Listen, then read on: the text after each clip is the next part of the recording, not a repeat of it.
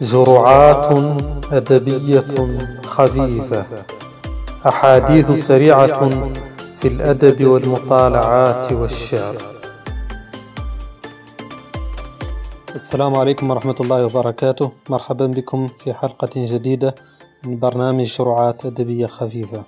الليلة سنتناول آه، الكاتب الكبير عبد الرحمن منيف.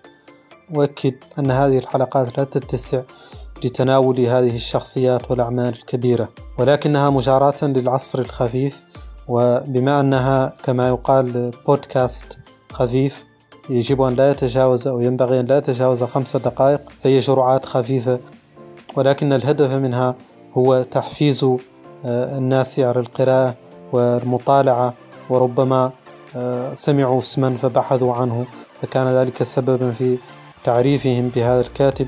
أو ذاك الكتاب أو تلك الفكرة أو غير ذلك. بما أن السلسلة القديمة التي كنت أسجل آه، كانت طويلة بعض الشيء رغم أنها لا تتجاوز 11 آه، دقيقة أو 12 دقيقة بالكثير إلا أنها نظرا لواقع العصر ووسائل التواصل كانت تعتبر كبيرة شيئا ما على شبابنا.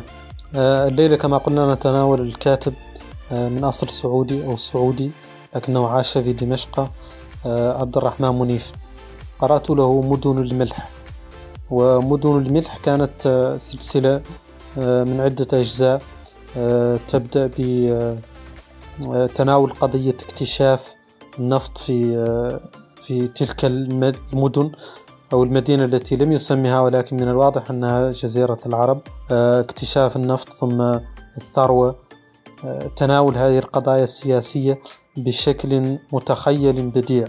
آه، تناول فيه هو طبعا من المطالعات الجادة. آه، عبد الرحمن منيف كتاباته جادة.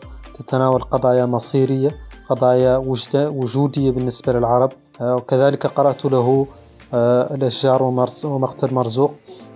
كانت أيضا رواية بديعة جدا. لقد جعلتني هاتان الروايتان أو سلسلة مدن الملح وكذلك الأشجار ومقتل مرزوق.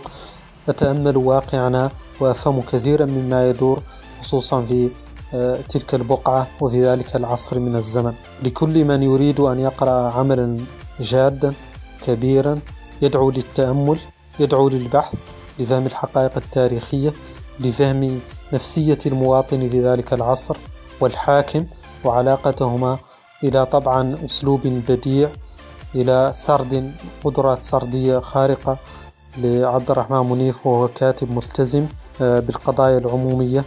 طبعا قد سببت له هذه الروايات الكثير من المشاكل على المستوى الشخصي فعاش في المنفى وكان كتابه هذا ممنوعا مجموعة القصص هذه ممنوعة حتى وقت قريب في بلده الأصلي. ولكنه مقروء في العالم العربي كله. كما قال نزار قباني أنا ممنوع في كل بلد إذا أنا مقروء في كل بلد. وكان آه، عبد الرحمن منيف كذلك أنصح جدا من يريد أن يقتني الروايات. كما قلت آه، لا يمكن تناولها بالتفصيل ولكن عبد الرحمن منيف أعتقد أنه اسم صعب إن لم يكن من أحسن الكتاب العرب فهو لا شك في أوائلهم. آه، شكرا لمتابعتكم. وربما نعود لبعض أعمال منيف لاحقا في بعض الحلقات. أشكر لكم حسن استماعكم وأرجو أن تتحفوني بآرائكم وتعليقاتكم لمن قرأ منكم لمنيف أو غيره من الكتاب في هذه الحلقات آه، أن يتحفنا بها ويتحف بها جمهورنا. شكرا لكم. والسلام عليكم ورحمة الله وبركاته.